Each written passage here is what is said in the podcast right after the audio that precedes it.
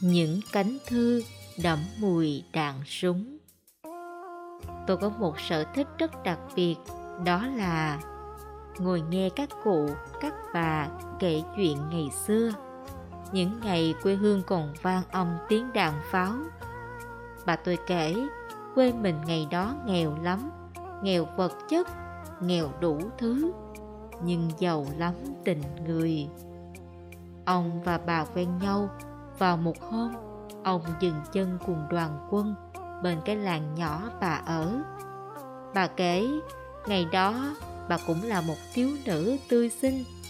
Bà chẳng bảo với ai điều đó, nhưng ai nhìn qua cũng nhận ra đó là sự thật.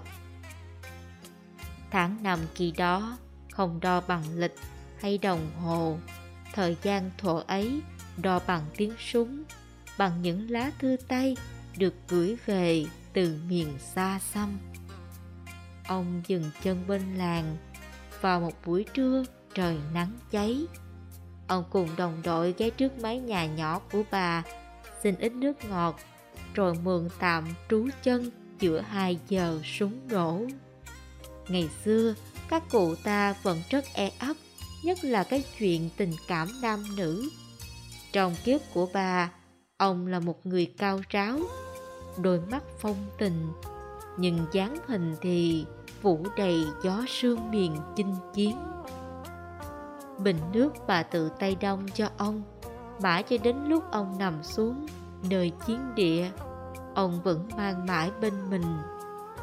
Mùa đạn đổ, mùa chia ly, rồi mùa hoang ca thanh bình.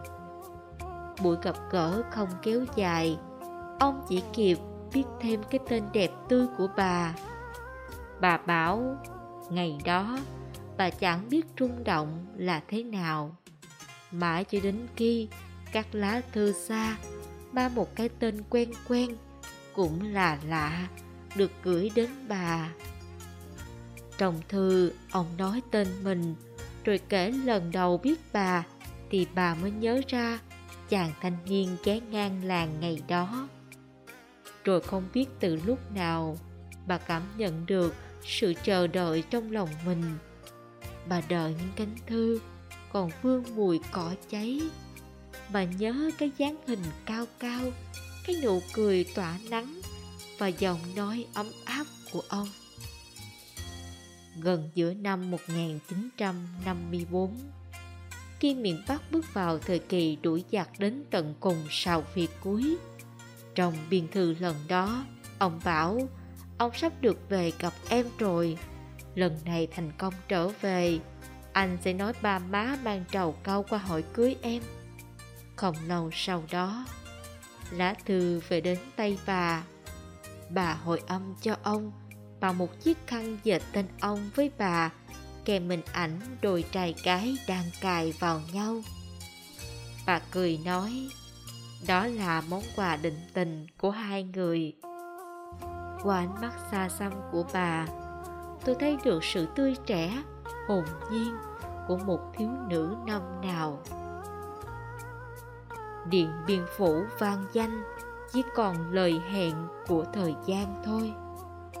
Câu nói đó quả đúng chẳng sai, bởi 17 giờ 30 phút, ngày 7 tháng 5 năm 1954 trên nắp hầm của chỉ huy Pháp đã tung bay ngọn cờ chiến thắng của quân ta.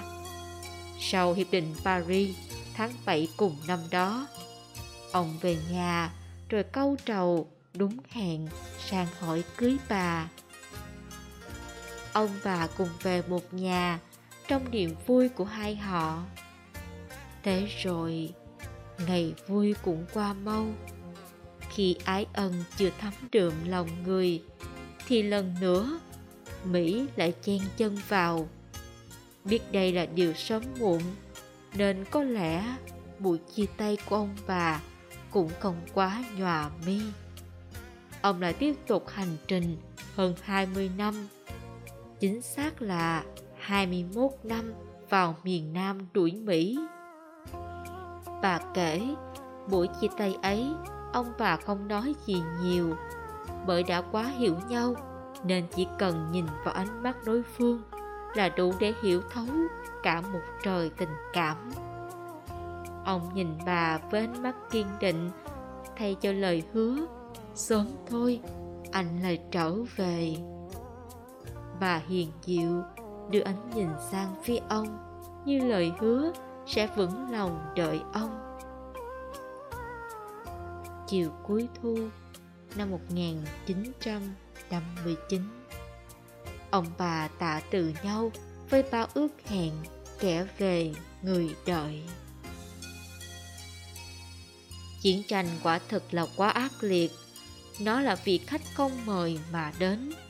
Nó là nguyên do cho bao sự chia lìa và mất mát chồng xa vợ, cha xa con. Những chàng trai đầy tuổi xuân phải tạm gác lại những niềm yêu ngát xanh cùng cô gái vào độ trăng tròn của mình. Tất cả mọi người có thể không đến cùng một miền quê, nhưng con tim lại trùng điểm đến. Đó là nơi tổ quốc khẩn thiết gọi tên, nơi giặc đã dày xéo để quê hương phải thét lên từng tiếng đầu tê tái. Lớp lớp người ra đi, bao nhiêu người chờ đợi. Để rồi, ngày vui đoàn tụ có, rồi những giọt nước mắt khi đón nhận bộ áo của người thương trở về. Còn người đó đang mãi nằm lại nơi chiến địa.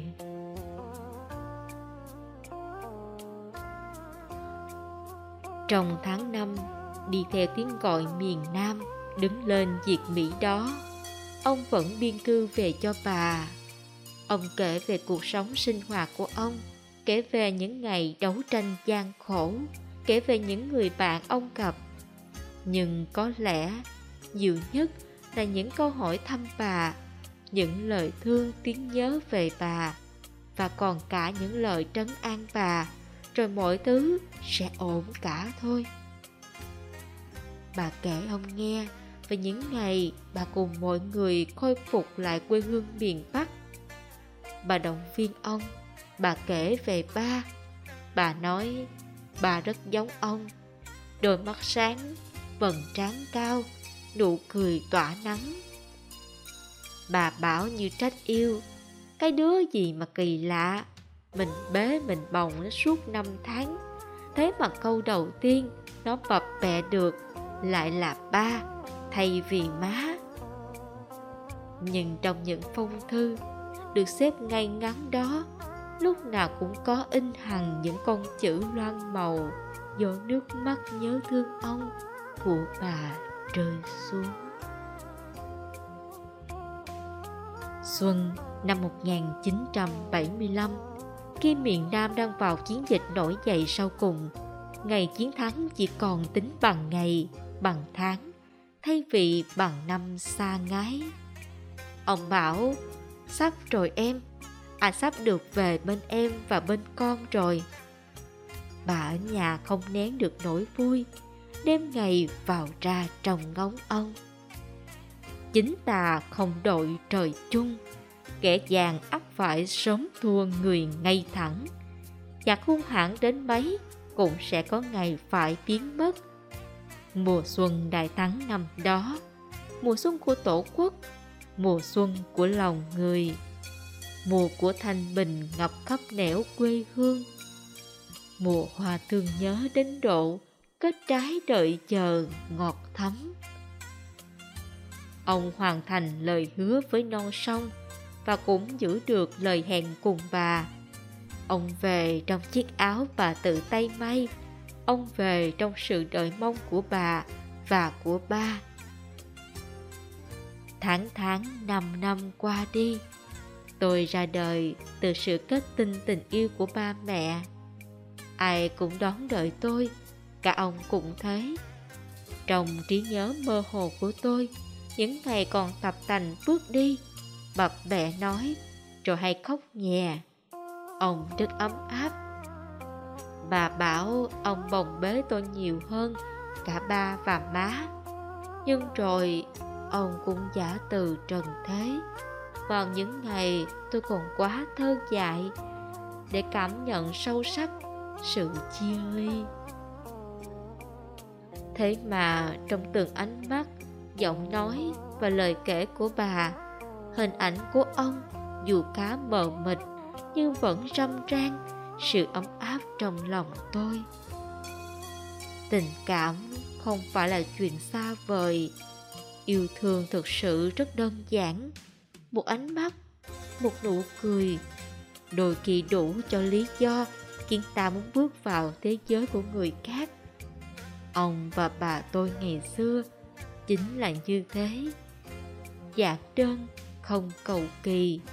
Nhưng có lẽ bao nhiêu đó là đủ đủ để tháng năm ghi lại và mãi mãi nhắc về những lá thư đậm mùi năm tháng đạn bom tác giả vĩnh hoài